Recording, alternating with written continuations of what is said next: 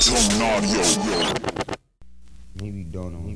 This time, this time, this time, this time, this time, this time this time this time this time to build, this time to build, this time this time this time.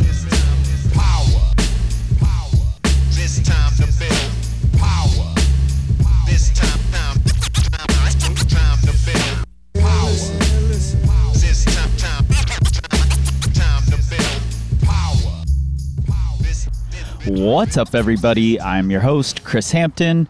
Welcome to episode. Honestly, I have no idea what episode it is, and I'm just going to stop trying to keep up with it. We're almost to 250. We'll pass it before I know it. So, welcome to the Power Company podcast brought to you by PowerCompanyClimbing.com. I am still sitting on a rooftop in downtown Chicago, very windy downtown Chicago, which has been amazing. I've spent my mornings out here drinking coffee and preparing for a day of going to art museums and just exploring the city with my daughter, my granddaughter, and my wife. And it's been fantastic. I needed the time away from small town Wyoming. This has been perfect. It's overcast, gray, drizzly, windy, loud, everything I needed it to be. Many of you have heard of the Climb United route name task force. Uh, when it was announced that this was going to be a thing, uh, the community uproared. I don't know that there's another way to say it. Um, lots of opinions flying around, and rightfully so. Um, this is a community, and uh, we we should be engaging in these things. Today's guest, Cody Kaemmerlen, is the director of Climb United. I had not met Cody before this conversation. Uh, we sat down in the courtyard at the front uh, in Salt Lake City, also with my friend Mario Stanley, who you'll hear in here as well. And a quick look at Cody's LinkedIn profile reveals this bio. Lives by simple beliefs, advocate for the underrepresented and oppressed, use your privilege with honor, and be aggressively kind more than anyone I've ever met, Cody lives by these words. He's a passionate advocate for what he believes in, somehow without coming off as pushy. And as soon as I saw his name announced as director for this initiative, I knew I needed to talk to him. So let's get into it. You don't make a decision to be happy and to be hopeful and be joyful, then you're not going to seek those things out, those moments, those peoples, those communities, those areas that allow that for you.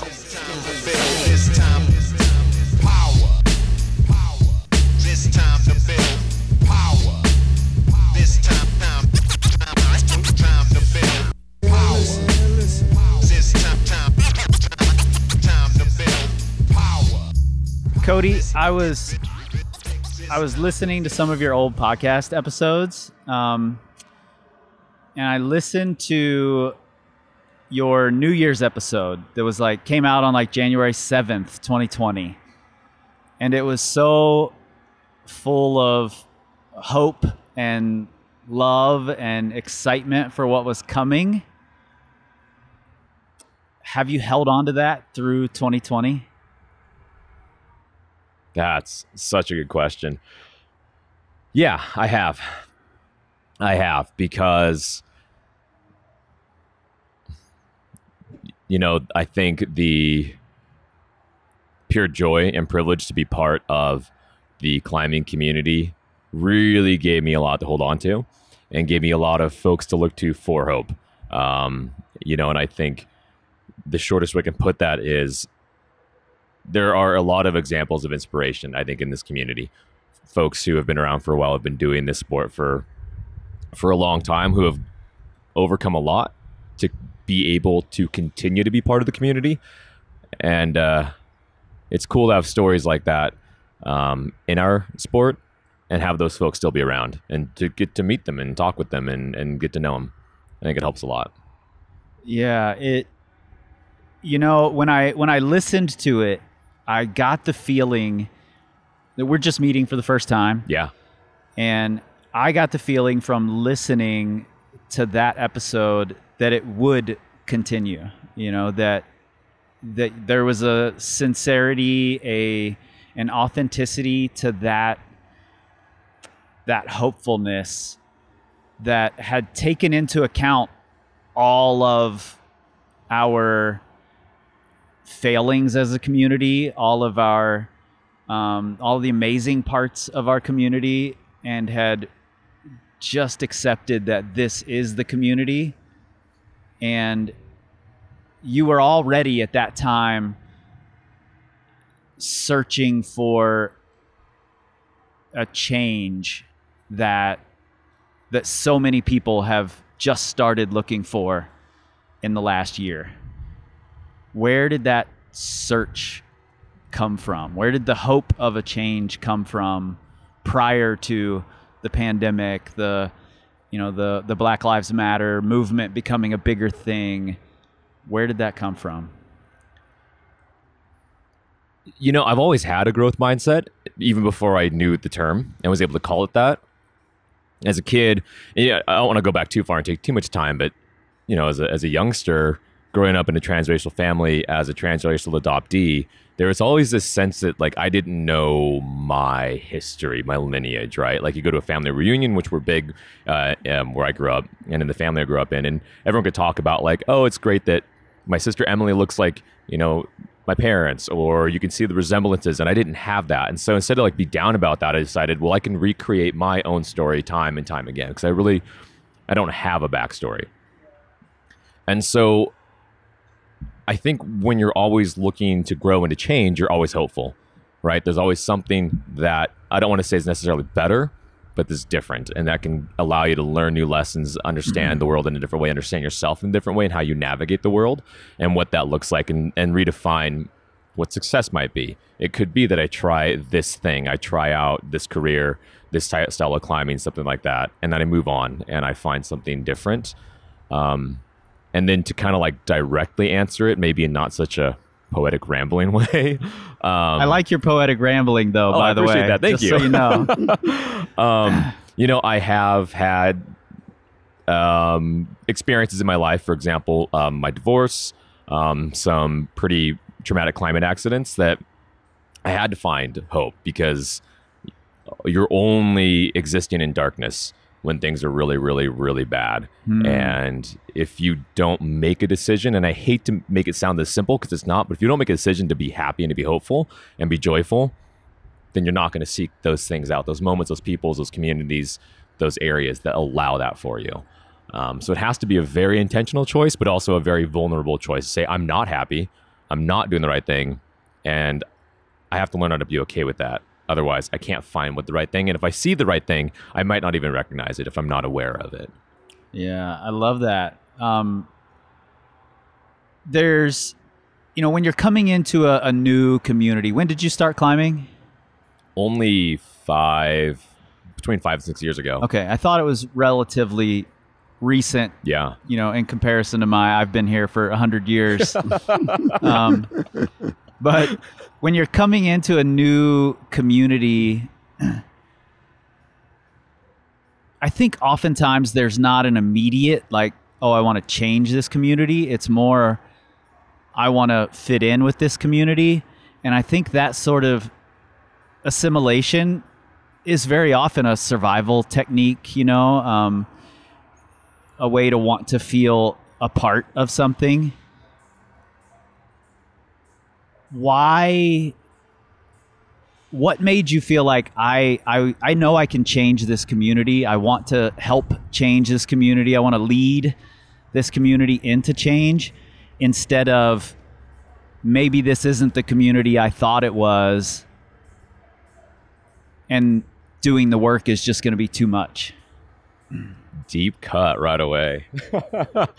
I um I had already assimilated in my life as uh, an Asian American. I had assimilated really hard until my 20s.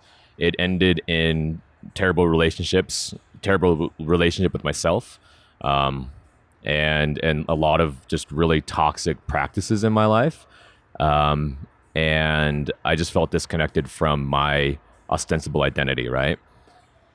And so, you know, going through that, it, it showed me like how damaging assimilation is. So if you get into a community, right, if, you know, going into climbing, um, there are these strange assimilations you make no matter who you are. I feel like when you first start climbing, you have to go buy the right clothing. You start researching the brands, spend Right. a lot of money on making sure everything's right, like gates out, gates in, like how do you climb, right? All these things. Yeah. And then and then you look around you and, and you start to see that there are a lot of folks who who come from varied backgrounds, whether that's seen or unseen, right?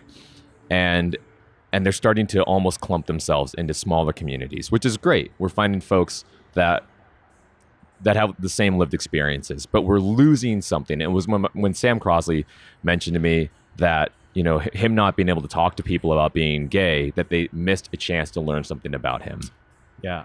that resonated so deep because if, if if we don't try to bring the community together and say like assimilation is not the answer. Understanding our differences and embracing those is the answer. If we don't do that we miss the opportunity to learn something about one another. And i mean we're, we're at the crag. We're in the gym. We're sharing ledges. There's so many opportunities. Like the three of us would not be sitting here if it weren't for climbing. And if we don't lean into that and say like hell yeah this community is inclusive but we can be better then we're missing we're missing such an opportunity i think to lead for the outdoor industry and for our communities and be better neighbors and citizens and, and coworkers and, and so on it's so it's interesting and um, warms my cold little heart a little bit that somebody who's five five or six years in is willing to care enough about this community to take that role to to want to lead into frankly scary places to to try and usher in a, a different type of change.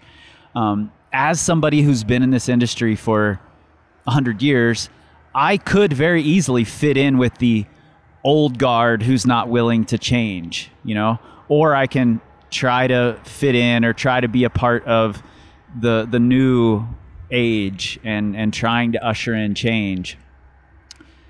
And I think I'm only comfortable going to the side of the new age because I've been around so long. I don't know if I would have the I don't know if I would be sturdy enough 5 years in to say I want to lead this.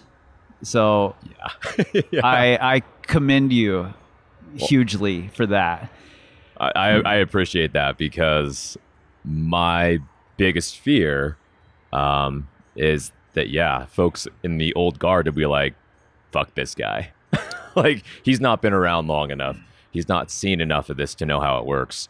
Um, and and I've had some indicators that that's not the case, and I've had some indicators that that is the case. Sure. Um, But you know, I'm of that mind where it's like you don't enter a room just to leave because you don't like the conversation that's happening in there. And I came into this sport Powerful.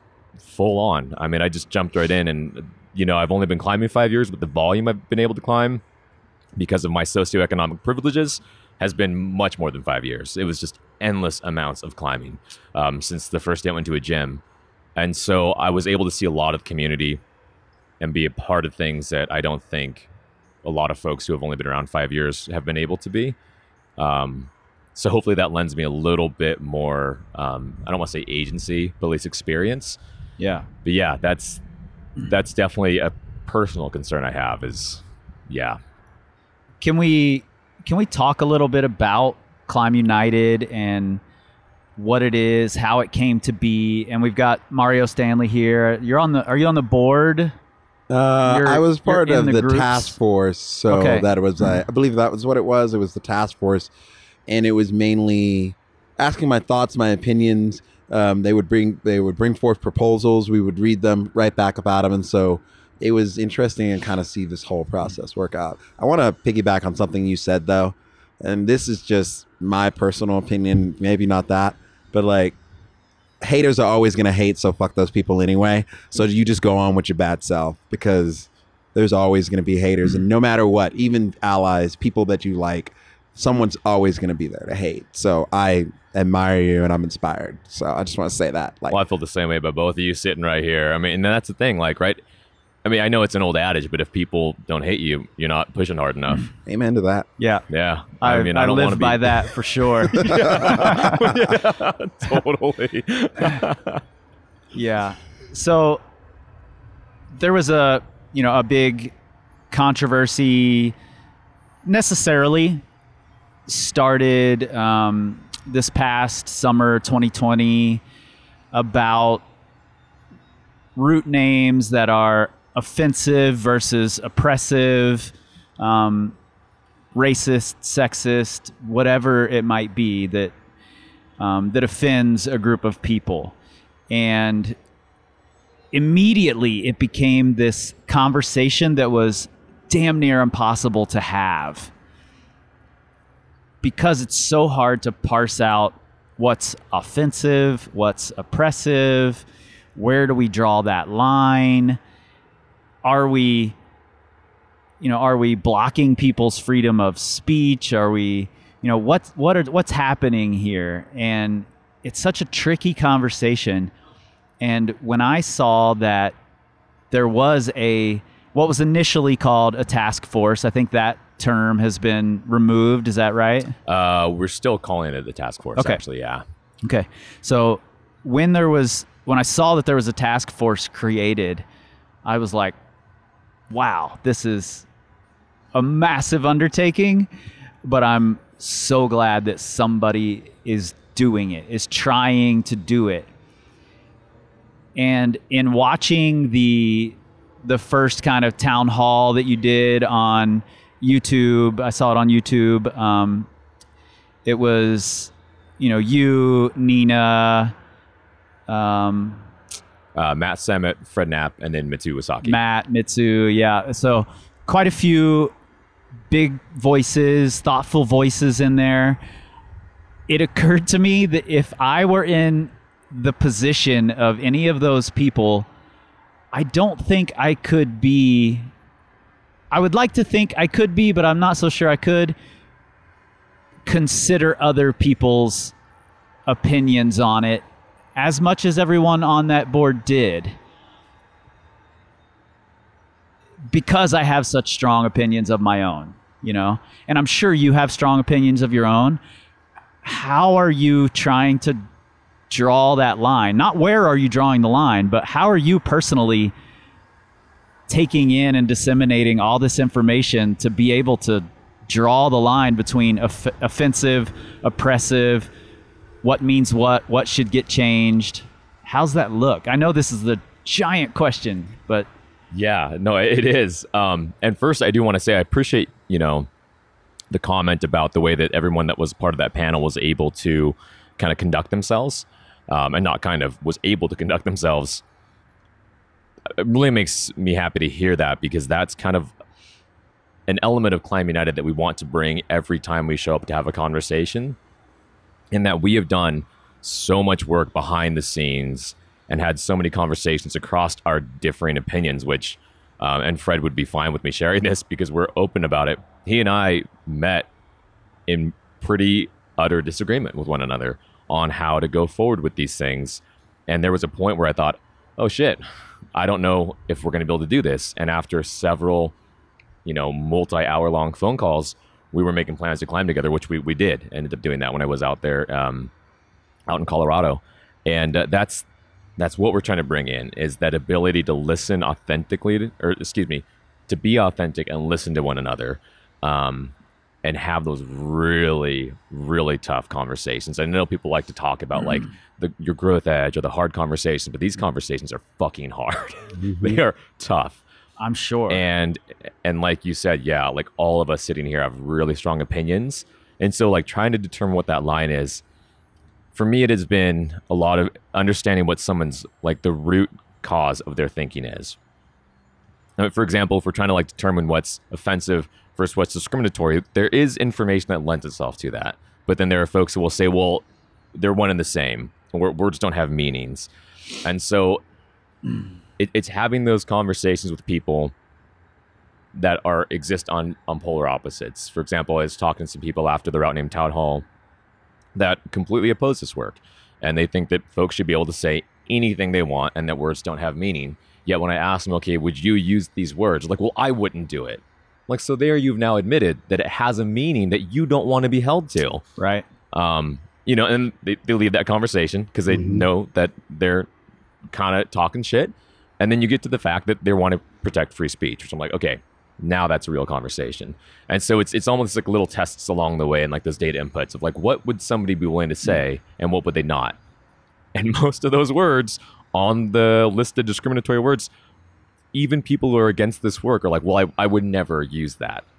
Like, so there's like Right. one little piece of data that suggests that this word is in fact oppressive or discriminatory. Um, if we want to talk about offensive, that's whoa, we could probably talk for years and get nowhere on that. That's Yeah. a whole different thing. Right. So currently, is the task force thinking that offensive routes should stay, but oppressive or discriminatory routes should be considered for change? Yeah, that's exactly right. Right now, our stance is that we should rethink discriminatory route names and offensive, unfortunately, are going to have to be left just to public. Um, and there are organizations that we've been talking to um, that are dealing in that. They're gathering public information. Folks can submit a route and explain why it's offensive, um, and and they'll put that into a cycle of review. Um, we're not part of that, but we certainly are are starting to engage with those people and, and see what that looks like, and if there's ways that we can support their their cause. One thing I appreciate that came out in that town hall was the the clarification of you can name a route whatever you want to name it. Um, nobody's saying don't name your routes these things. They're saying we want to hold our publishing of these names, um, whether it's online in print form, to a higher standard uh, for the sake of the community. So if you and your friends want to call it whatever you want to call it, go for it. We are going to put in place some form of protection for the members of our community who who might be discriminated against by this name. And I think that's really important for people to keep in mind. Yeah, I, I you summed it up perfectly. Um, and I'm glad we're recording, so I'll probably steal that and put that in, in print somewhere. um, borrow it, I should say. Borrow it. but uh, Free yeah. free to borrow. That's exactly right. Yeah, we're, we're certainly not telling people how to think, what to think, what to what to say, right? Uh, it's just allowing uh, or encouraging, maybe allowing or encouraging, not the right words. Um, trying to find the right word right now. You know what? I'm not even going to try. You said it perfectly. It, I'll, I'll just botch it. you can cut that rambling out or not. You can leave it in. I'm, I'm good with either. no, I, th- you know, I've I've read a lot of the comments on Instagram posts, Facebook posts, and I've seen them on my own posts. You know, um, the internet can be a really toxic place. Yeah. Um, when anyone can just say anything, hit a button, and not think about what they're saying, um, they're just reacting. But I think they're those those posts, those comments, those immediate reactions do give us a lens into what the greater community, maybe not the greater community, but what a, a portion of the community thinks, feels like, where they, how they hold the, you know, air quotes history in, you know, in a certain place in their heart, in their life, you know, whether whether we think it's misplaced or not. And a lot of people think we're trying to erase history by suggesting names are changed. Um, thoughts on that? a lot. Um, I, I think you hit it on the head when you said air quotes history. Yeah. right? Because if we if we really as a community want to go back in history then everything that's ever been named would have to be rechanged. It would have to go back to the indigenous land Right. landowners right? The folks who have been here before any of us were even a thought. And these these areas have they have indigenous names. These rocks are sacred. They're ancestral. They are ancestors. I mean there are so many things that we could go back to and and I, i'm probably not even getting all of that accurate um, because i'm not as educated on this conversation Same. as i need to be. Um, and that's in process. But um you know we're, we're not you know to put it back into the lens of of route names in climbing as they stand right now in our modern time we're not you know stripping the first ascensionist of the work or or the you know if they weren't the same person that bolted it. We're not taking any of that away. We're certainly not changing the history of the sport or activity by suggesting and asking folks if they would like to change a name. We're simply ensuring that everybody who is part of the sport today that we're fostering a more welcoming community. Um, because it is already if you ask me quite inclusive and quite welcoming which means we can get there in our lifetime and, and we can be that beacon for other communities to say all right instead of like that whole that old thing of like well the next generation might get it right like i'm like fuck that shit like we're gonna get it right now so the next generation can just enjoy this and not deal with this bullshit that we've had to live with um, you know and i loved your post about and I, it, I can't think of the name of the boulder, but you talked about like I look forward to when the rain washes the chalk off, Yeah. and the name gets lost, and somebody else gets a first ascent, and Yeah. they rename it. Like that's I don't that's even awesome. remember what the name of the boulder was at this point. which I think like totally supports this perfectly. so. but I think that's exactly right. You know, like it, there's just so much more to it, and and the history is like the friendships, the the successes you've had, what it taught you, what it helped get you through, what the community got you through. At least in my mind, um, and and I don't know. I think we also have to ask, you know, when we look to to folks who who came before us, are we celebrating the right aspects of those people, and are we celebrating the right people? Um, right. yeah. I've been I've been talking with my climbing partners a lot lately, um, working on a new podcast project, and I am a my gut reaction, my initial reaction is that I'm a fan of stripping away is the wrong word, um, not putting so much value on what the first ascensionist their choices, what they said, what they did, where they put the bolts. Um, we as a community put a lot of emphasis on how did the first ascensionists do it? What was their style? Where did they place the bolts? How did they place the protection? Where did they? How did? What was their hand positions when they started this boulder? hmm and they're just people. They make mistakes just like we do. There's no reason to hold first ascensionists up on this giant pedestal as if somehow they've been blessed with the ability to make better decisions than all the rest of us. I personally feel like if we were to get at the heart of the matter of changing route names, making it all more community friendly, and I know this is a very unpopular opinion, we could strip away some of that that value we place on the first ascensionist. You guys aren't really talking about that. And at first I was like, oh, I wish they would talk about this. But then I'm like, you know what?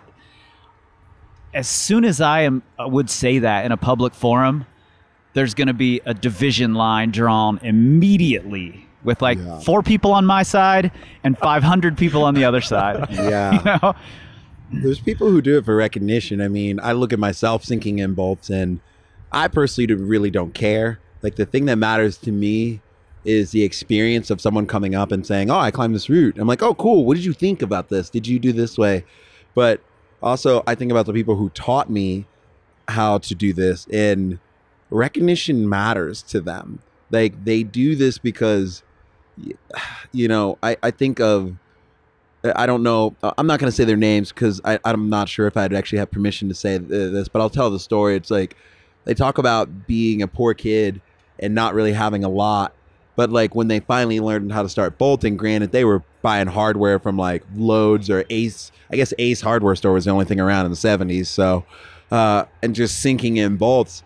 And this is how that like this was the thing that like helped catapulted them into being able to climb, into meeting the Caldwells, into doing all this stuff. So like there's been there's been this precedent of like, you know, bolting is the next stepping stone. If like if you're not gonna go pro, which majority of us are not, then bolting and establishing these routes was the next step to like getting into that sponsorship or megastar or whatever it is. And I think there's been two camps. There's like there's a minority camp that is that way, but they're usually the loudest. And I think there's been a majority camp, which I believe I fall into. Like I just, I just want to put routes up because I want people to climb them and I want people to ha- be able to have fun and enjoy them. And I just want to talk about this shared experience.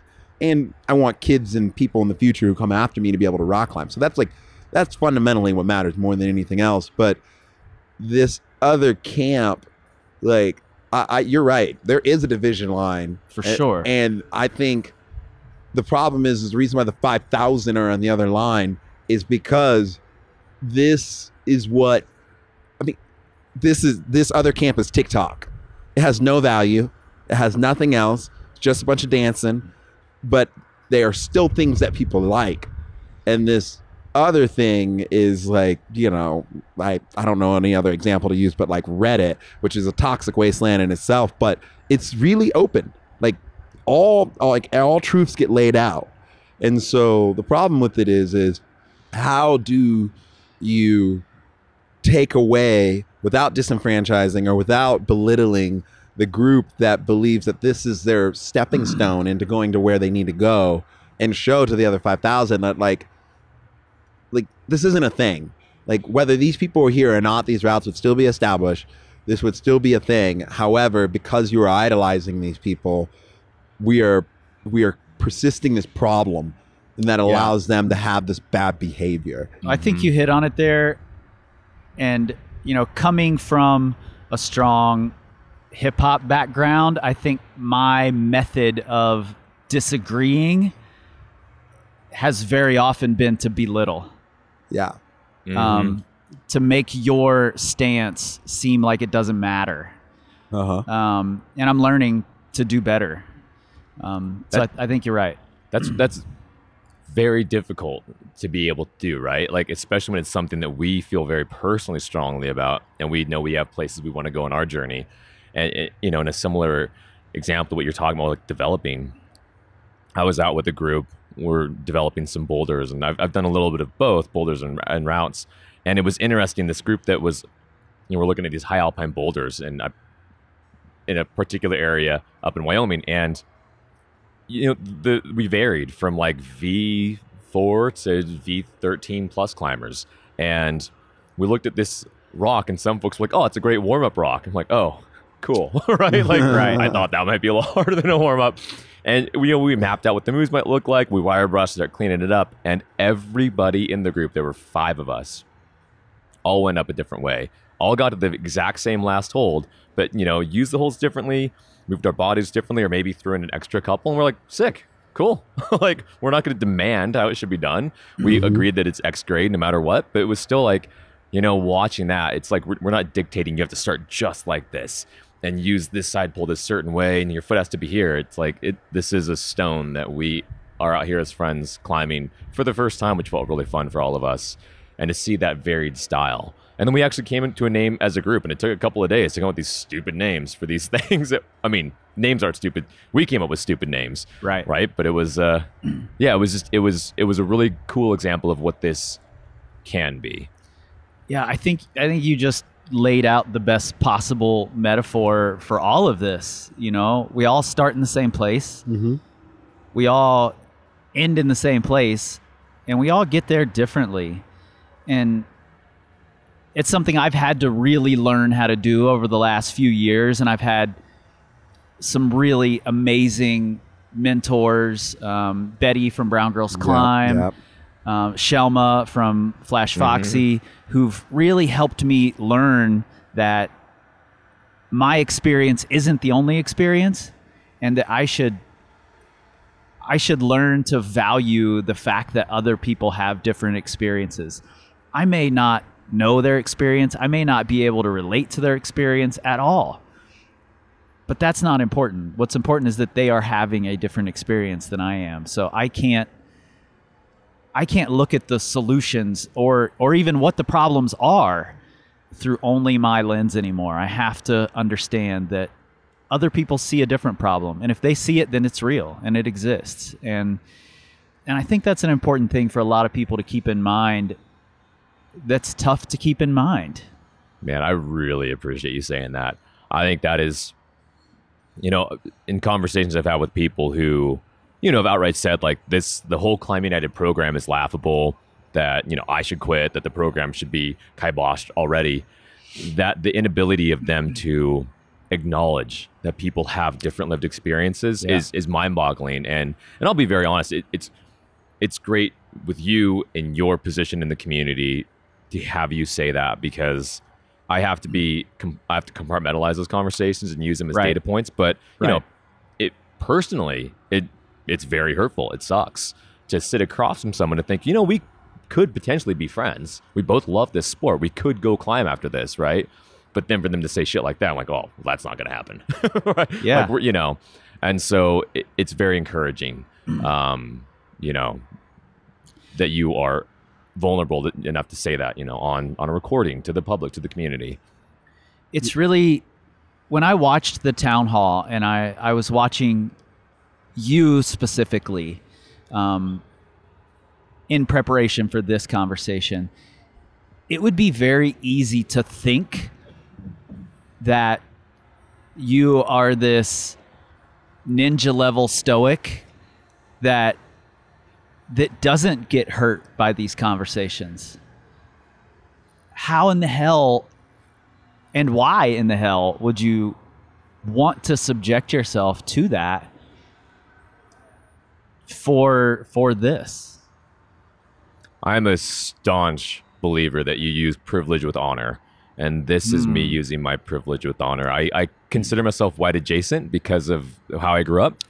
And there are folks out there who are hurting in ways that I'll never, ever understand or feel an ounce of. And they shouldn't have to be exposed to this. And so, you know, in a non toxic, like I can shield, it's simply that I can compartmentalize and I think that gives me a duty to do this. And then, you know, I'll filter out the hurts and such in my own time when it's right. But for now, it's it's definitely ensuring that I, I stand for well, I don't want to sorry, that I show up for people that that should, you know, be trying to find more joy in their lives.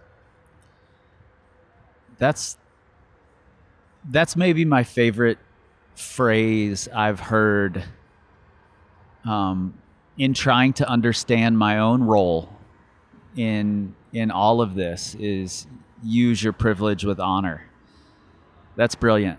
Uh, I don't know if you got it from somewhere, but if it's yours, or if you got it from somewhere, pretend it's yours. Um, you know, Bob Dylan said he kept his hair really big because there are just these incredible songs always floating around the world. So I just figured somehow like landed in my brain. No words are ever just mine. So amazing i love it that that brings up something i didn't intend to talk about but i'd like to to move into a little bit and that's there are a lot of a lot of people who are loud on the internet in both camps.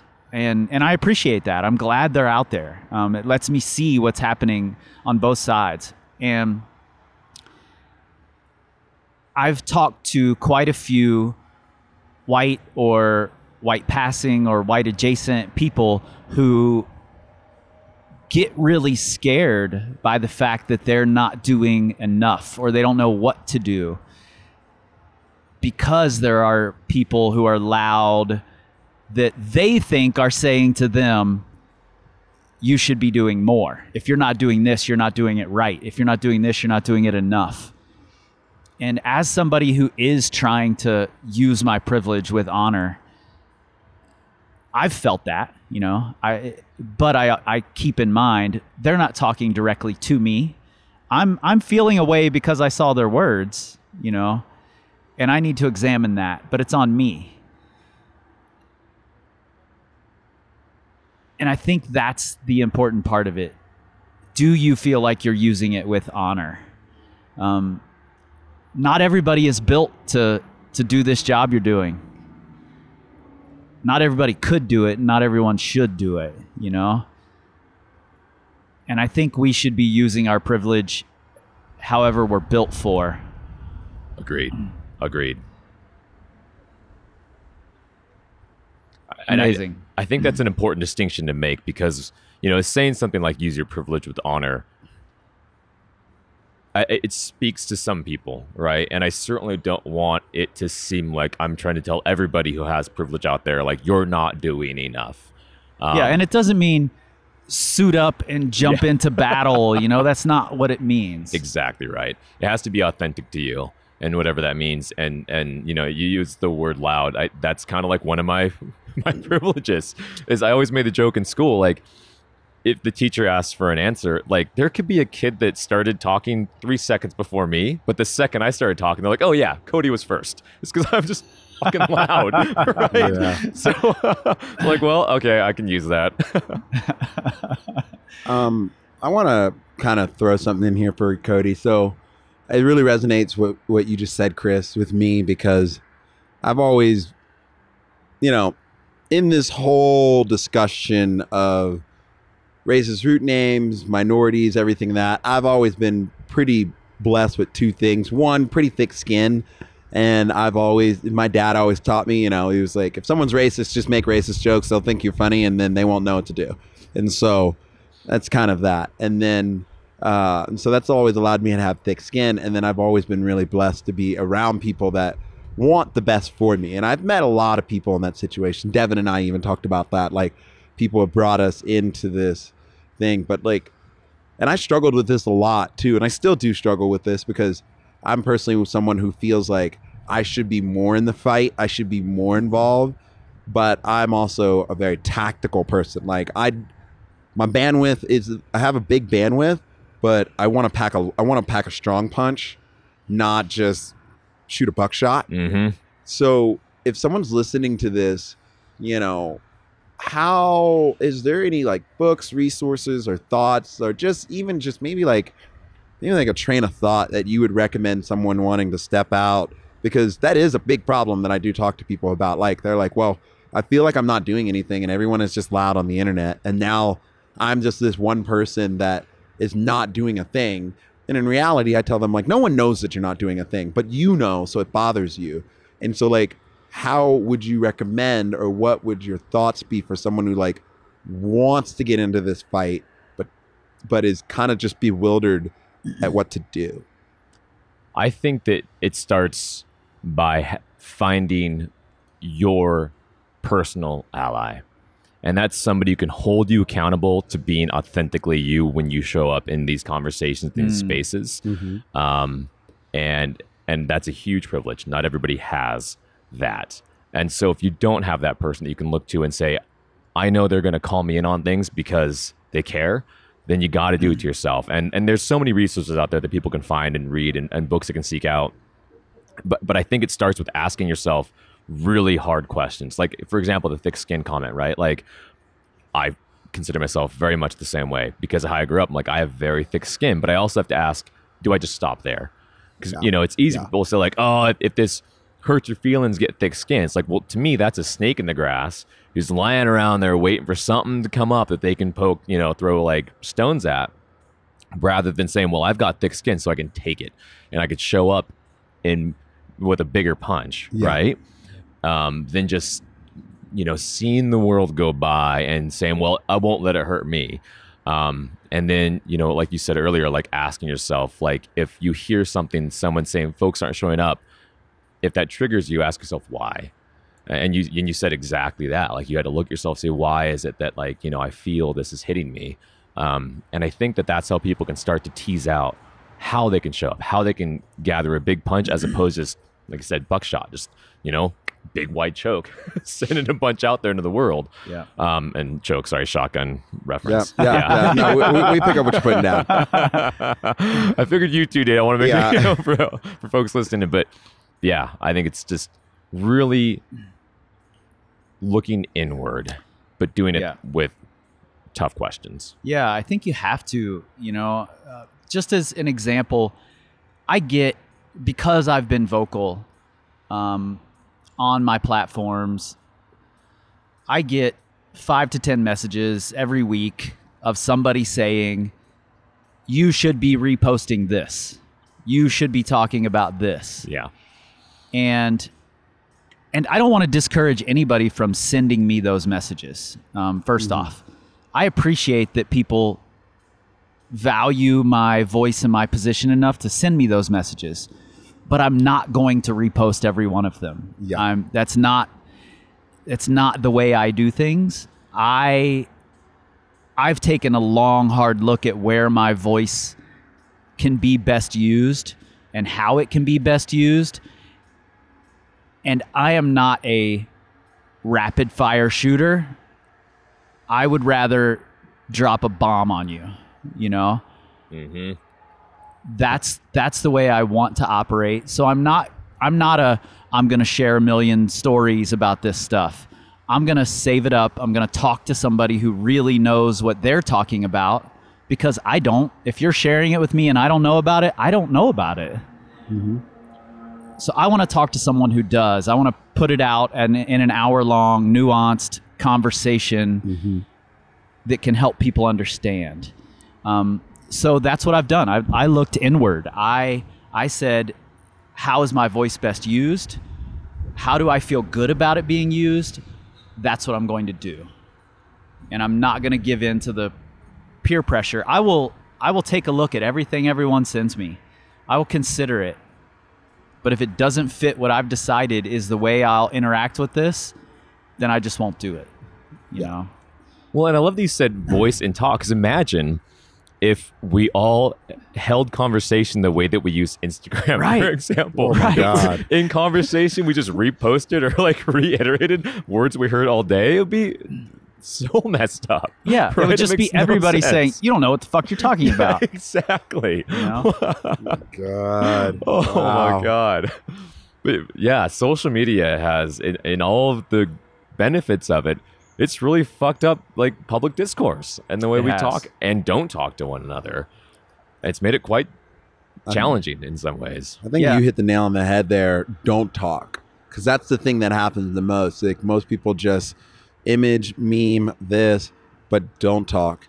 And you had mentioned it uh, last night when you were talking to Pete, but like silence is the most. I, I grew up playing classical cello and viola. And so the most powerful part of any song is when the whole orchestra goes quiet. That's the most powerful part. And I think the problem with it is, is it's like we're not using that tool strategically. And like you talked about dropping a bomb on that, we've used different references, but I think it's so hard and it's so much work to be really tactical. But this whole problem is a tactical problem. You can't. This is not a sledgehammer situation. As much as we'd like it to be, hmm. It's not a sledgehammer. Yeah. Yeah, and and there are people out there wielding sledgehammers, and I'm grateful for them. You know, I am I am grateful that they have sledgehammers. That's not my weapon of choice, not my tool of choice.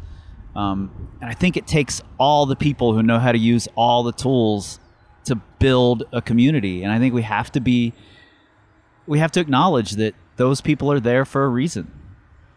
Absolutely agreed. Yeah. Yeah. You know, and I think we've glorified the sledgehammer for Yeah. so long, right? Yeah. Oh, it has yeah. a purpose. It can tear down, you know, it, it breaks down a barrier, and then we can go in and do the work. Um, but if you only have a sledgehammer, you can only swing that thing so long until you're tired and smack yourself in the leg or some shit, Yeah. right? Where do you see Climb United going Oh. from where you are now? to the moon. It's, it's, it's, it's got a lot. It's got a lot it's going to do. Um, you know, we purposely made the choice to come out with the route name task force and the principles and guidelines because we had to show up with something. right? Bold, bold first move. Yeah, I, we had a sledgehammer, right? Yeah. Our way into um, showing folks that we mean that we want to do something. You know, if we if we showed up and said, "Here are our plans," it's like, cool, cool. You got some ideas. Good job. Put a lot of time into thinking about stuff, but aren't doing shit. So we want to come out out of the gate. We're going to start convening um, organizations and brands. Uh, we were on the um, on a call with you know some companies that would generally by the public be seen as competing organizations, and they said this is our time to be provocative. If we can join around diversity, if we can join around these conversations of inclusivity and actually do the work, that gets people thinking. Like wow these are you know these folks don't usually work together. Um, we have a lot of you know ways we want to show up in these spaces and hold um, forums and show up at events work on this. And i know this is taking some like kind of public heat the idea of like a code of conduct. But it, it is very analogous to to leave no trace principles right? It's it's simply a way to show folks well i don't want to talk a whole lot about it because we're still in the very early stages Sure, sure. but it's just kind of like how we treat one another. And, I think every community, every successful community, however you define success, has to have a code of conduct amongst its community members, whether written or unwritten. It's there, and climbing has exploded the last few years, and that that code of conduct isn't easily transferable through Instagram posts and through TikTok. Uh, exactly. so there there needs to be someone laying out these guidelines for for people. You know, we have gym to Crag etiquette classes that are lauded and you know every gym wants to have one. Every gym should have a community conduct class as well. Hmm, you know? Well, and and we have. I feel like as a community, we have these kind of like this code of conduct already. Yeah. It- it's existed since day one. Ground up ethics, hand drills only. Right. I mean. There, like depending on what area you're in, there's there's ways to develop. There's there's just these certain practices we use. If this is a yabo start, if this is a sit start, if this, you know, however you're supposed to start a boulder problem, or like the line has to be climbed straight up, you can't diverge right even a little bit. Right, All this right. stuff, right? We've lived by this. Yet, whenever it becomes a way how we treat one another, all of a sudden it's like, oh, holy shit, what are we talking about here? Yeah. We are subversive. We don't stand to rules. Like, we live by a lot of rules Well, I in think every aspect I think what's so interesting is that you said these companies came together and said, now's our time to be provocative. And I've seen so many comments on the internet about this is counterculture. We are counterculture. We won't stand for this. You know, we're here because we want it to be provocative. We don't want it to be, you know, vanilla all the way across. And I'm like, you're being provoked. That's that's what provocative is. exactly. How are you not seeing that this this is punk rock? This is Thank you. Yes. this is going against the grain, you Yep. know? How can you not see that if you're getting upset about it? Yep. know? oh man. I was I was in punk rock bands growing up and recorded albums, played shows in Portland. And our drummer one time, we, you know, like every good band, we cycled through drummers like crazy. and, and he Yeah. showed up to practice one time in an Abercrombie and Fitch t-shirt. We're like, what the fuck is wrong with you? We're like getting all pissed off. And he said, he He's was like, exactly. Exactly right. He was like, "This is the most punk rock thing I could do because it pissed you all off." oh, well played. Yeah. That's how it feels to me. And I am I'm so happy that Climb United exists, that there are people taking on this fucking impossible work, you know? And I don't say impossible because it's not possible to get there. I say impossible because that's how it feels at first. Yeah. How many times have we walked up to a boulder problem, tried to move, and said, that's impossible? And then a week later, a month later, sometimes two tries later, we do the damn thing. you know? Exactly. as climbers, we react to impossible by leaning into it, by trying it. And this this thing that Climb United is tackling seems impossible. And I think we have to lean into it. And I'm glad you're out there. I'm glad the other people in Climb United are out there. I'm glad all the people with the sledgehammers on Instagram are out there leaning into impossible. Um, Same. you you and this group are an important tool in that toolbox. So thanks for for being there and for doing it.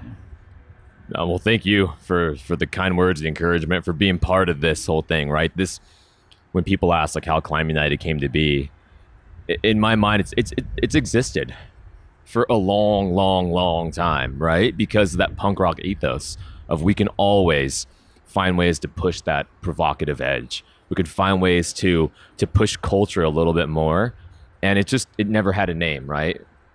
Sorry, like that that kind of like collective thought, that collective Mhm. Right. energy. But Right. you know, as a club, they said, let's give it a name. Let's give it some. Let's give it some funding. Let's give it some energy. And and I love it because, yeah, it, it feels impossible, and that's the that's the greatest fucking thing in the world. Because if I walked into something that was easy, like this is, I don't want to do this. Anyone can do this. This is this should already be done, right? But like this, it's like there's something about it. Like you just said, you know, you walk up to a prop for that first, you can't even start the damn thing, right? And then you just go hard at it. And like I have the dumbest motto in this, but it's try hard and then try harder. The second Yeah. it feels impossible, I'm not trying hard enough and I'm not thinking critically enough.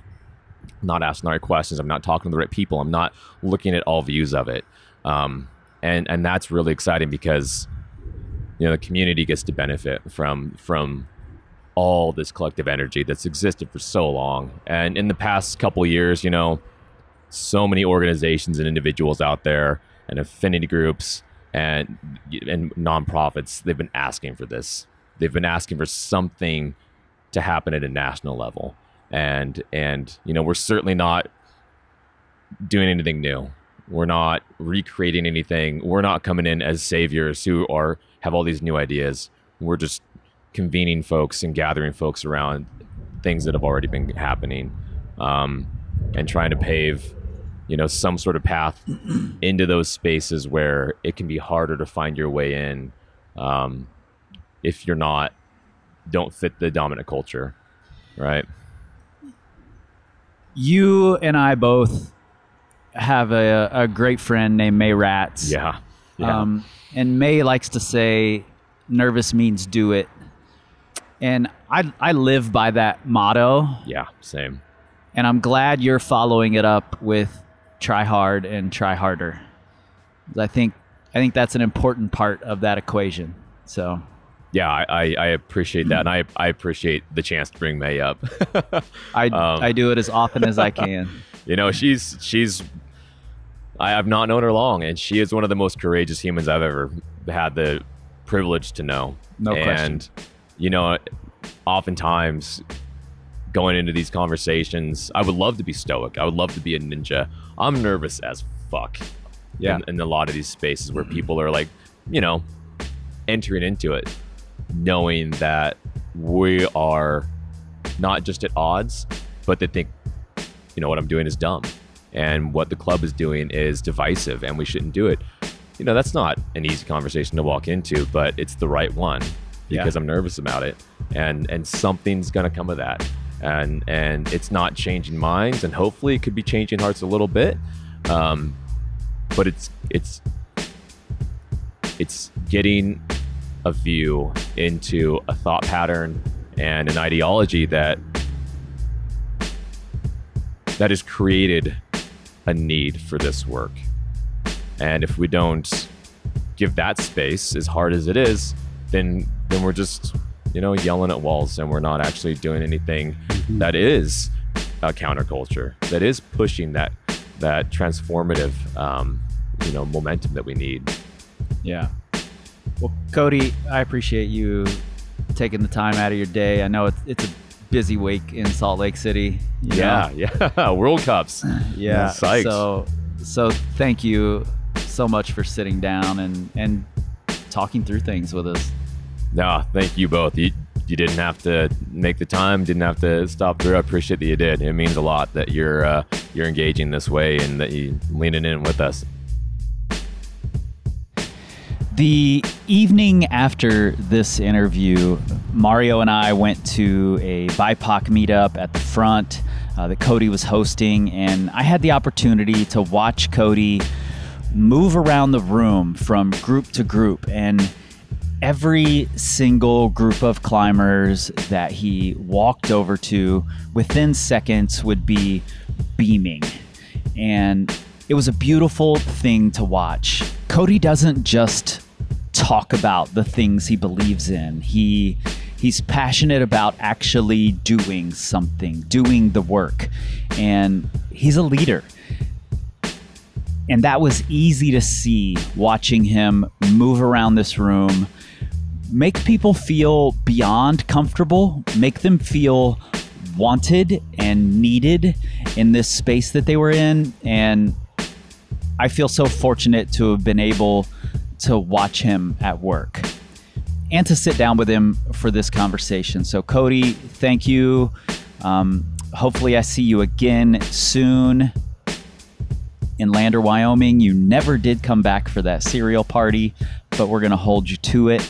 You all can find links to Cody and to Climb United right there in the show notes in your pocket supercomputers. I'll also include a link to the video that we mention. I'll include links to Cody's podcast, Wilder Mind.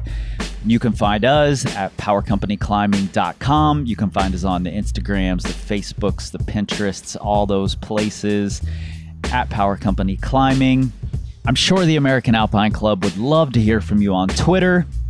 We would too, but we won't because we don't tweet.